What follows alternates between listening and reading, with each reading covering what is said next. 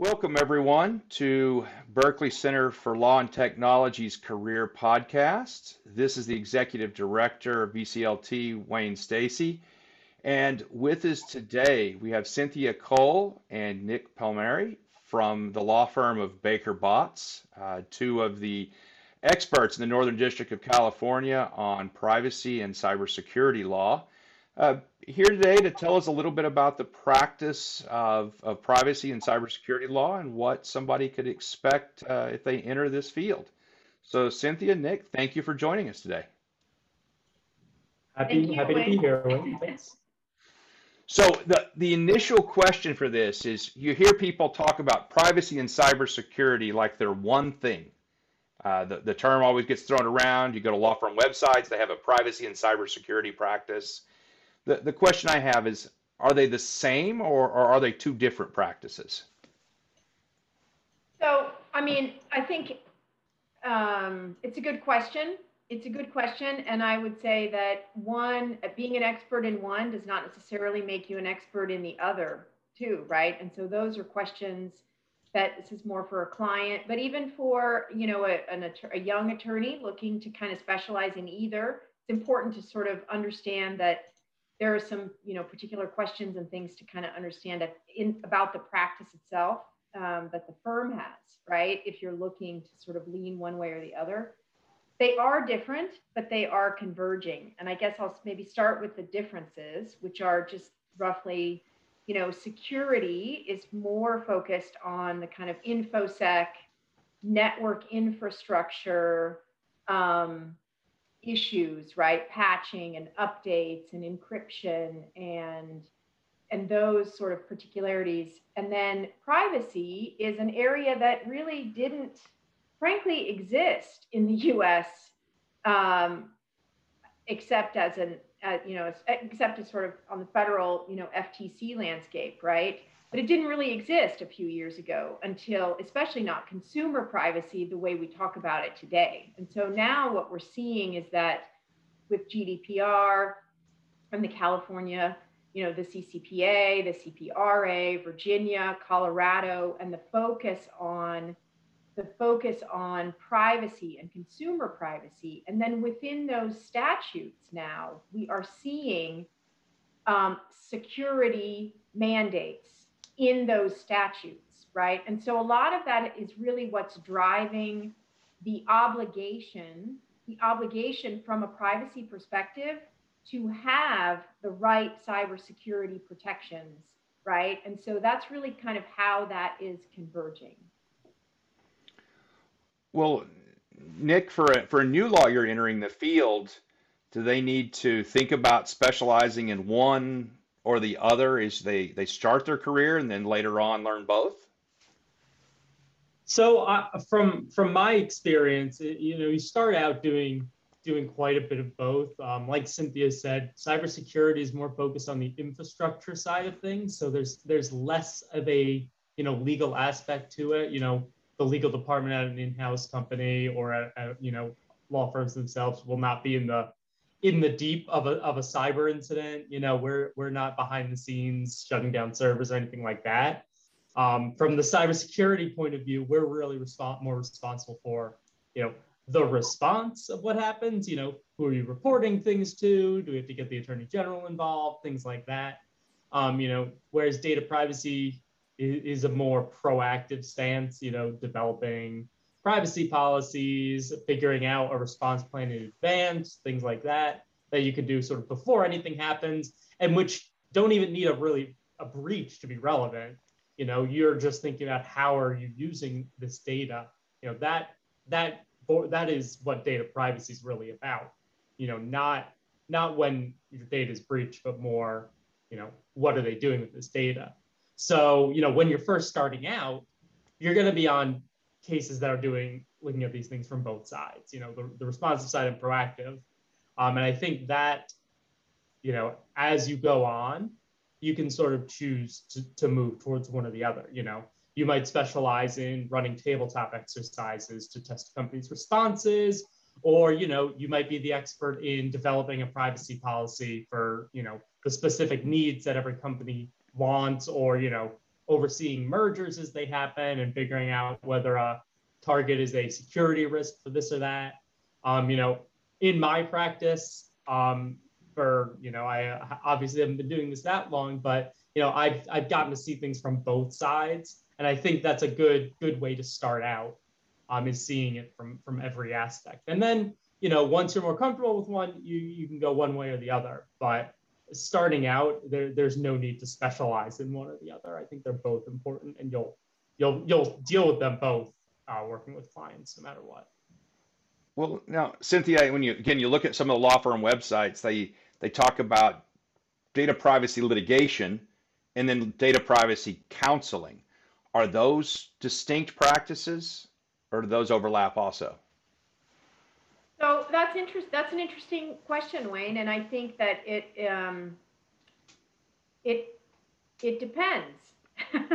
I think on its face they are different practices, sort of initially, and I think it has to do with a lot of the way the practice has changed, which, you know, 10 years ago, maybe even 5 years ago, it was data privacy was much more focused on breach response, right? Or defending a breach. And so, or it was focused on, you know, someone got, you know, a company got a letter from the FTC, right? So those are obviously much more litigation focused practices, because those are not proactive. Those are not really counseling practices per se, right? Those are practices focused on defending a breach, defending your posture in a particular industry, there, you know, potential antitrust overlap, right? And so those are issues, again, that are very litigation focused. And again, like picking up on what Nick said, because now the practice is a practice that is proactive, right? Companies are obligated to make disclosures in a very transparent way, right?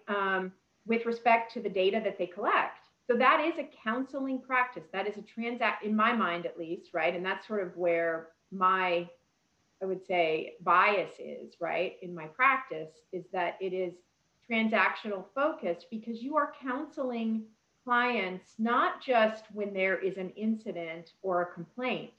You are actively working with them to understand the nuances of security and privacy, what their obligations are, and creating a framework, right? Creating an overall framework, and internally and externally, as to how they manage that compliance risk, and then also, you know, that also kind of moves off into monetizing data, digitalization, right? And sort of how do you use it, and that's very transactional, that's very revenue focused. So that's really a lot of where, I guess those are the sort of key terms. You have to ask a lot of questions, I think, dig in to know, right, what the practice really looks like.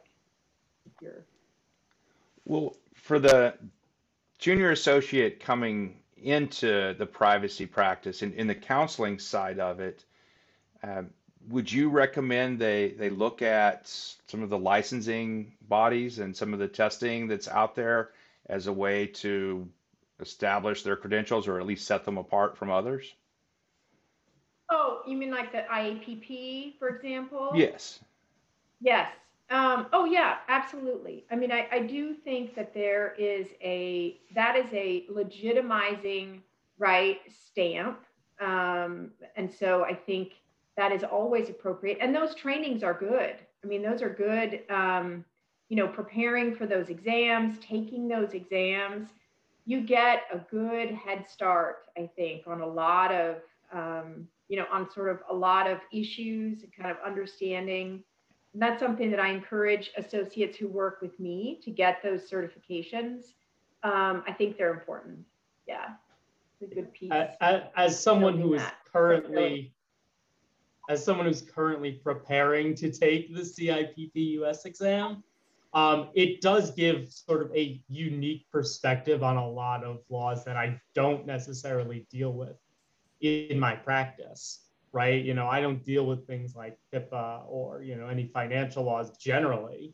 So without studying for like CIPP, I wouldn't have really known about them beyond when a client comes to me suddenly with this potential HIPAA violation and is asking me, you know, questions about it, and I would have to look it up and figure it out at that point. You know, this sort of gives me a good ground level understanding of a lot of things that I've not yet had a chance to work with. Yeah. Now, I understand that test has a US portion, and you can take a separate certification for the EU. Both of them useful early in the career, at least? Yes, I think so. I think so. I mean, I did it. I did it as a, let's see, how many years experience did I have? 17 or something, right? And I, not purely in privacy, but I mean, 17 years, I was a, you know, former general counsel, former interim CEO. I basically went back to school, right? I mean, I think that, you know, part of what frankly makes practicing law so interesting and compelling, right, is that you can learn new things and continually learning and sort of building on your profession. So I would encourage even older lawyers to think about it. And I do know quite a few who have done it in this space. Well, Nick, this is, I'm going to put you on the spot. Would you recommend going all the way back even to the law school time, you know, shortly after you pass the bar or even before you pass the bar, to look at these kinds of certifications if you're looking for a job? Yeah, you know, if I would say don't do it around the time you're taking the bar exam. Just focus on the bar then. But you know, 1L, 2L year, you know, if you're slowed down, you know, and have the time for it, and you're looking for something sort of boost your name against to firms, like take it. You know, it doesn't take a lot of studying, I don't think. But it, you know, it is something you have to sort of sit down and focus on. If anyone is, you know, listening is aware of like the patent bar exam, you know, it's sort of similar to that. Probably not quite as difficult as the patent bar from what I've seen, but you know, it's sort of a similar, you know, a good way to make your name stand out, and a good prep for what you'll actually be doing when you practice.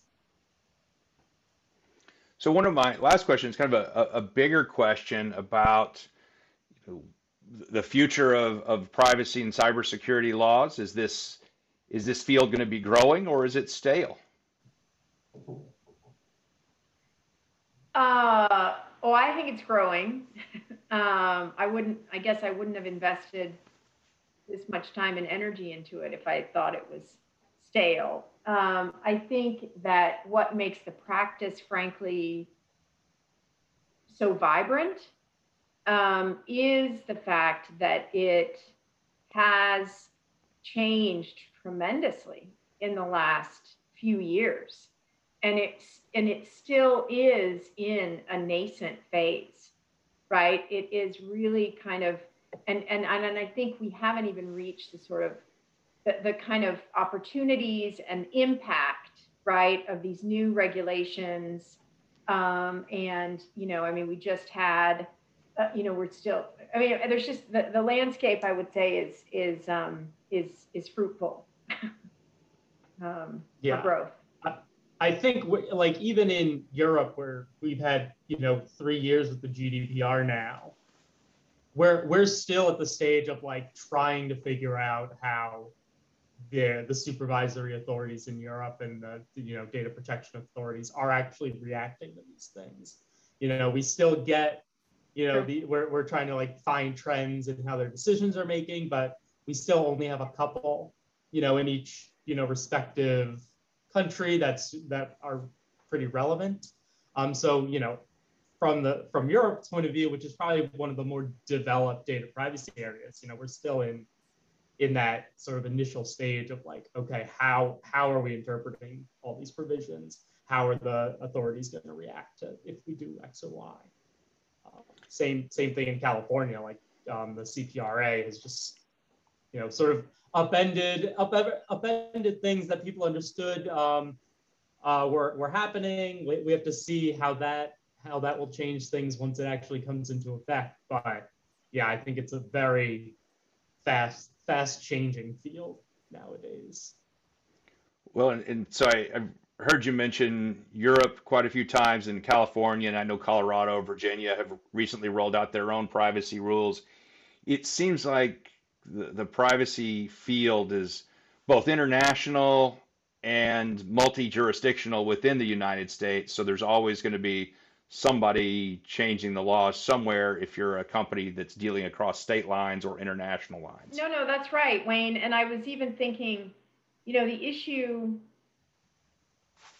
we had kind of talked about this before, but the issue of sort of what types of companies, right, this applies to. And I think that there could be, so many, there could be a thinking that, well, this only applies to sort of the big, ad tech companies, or this only applies to social media platforms, but the fact is that's not true, right? And I think that's where, like you said, there's multi-jurisdictional issues, it's international, it's local. You can have San Francisco and Oakland have privacy, right?